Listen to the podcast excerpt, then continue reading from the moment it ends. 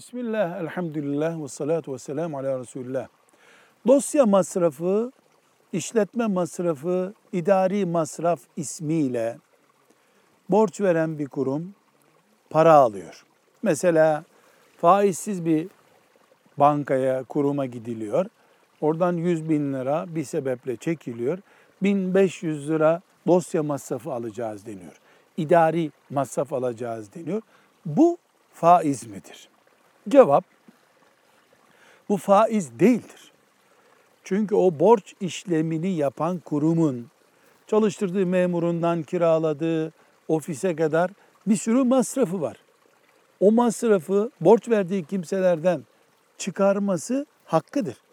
Bu bir faiz kılıflandırması da olabilir şüphesiz ama faize kılıflandırmayla gerçekten dosya parası almak, idari masraf almak aynı şeyler değil.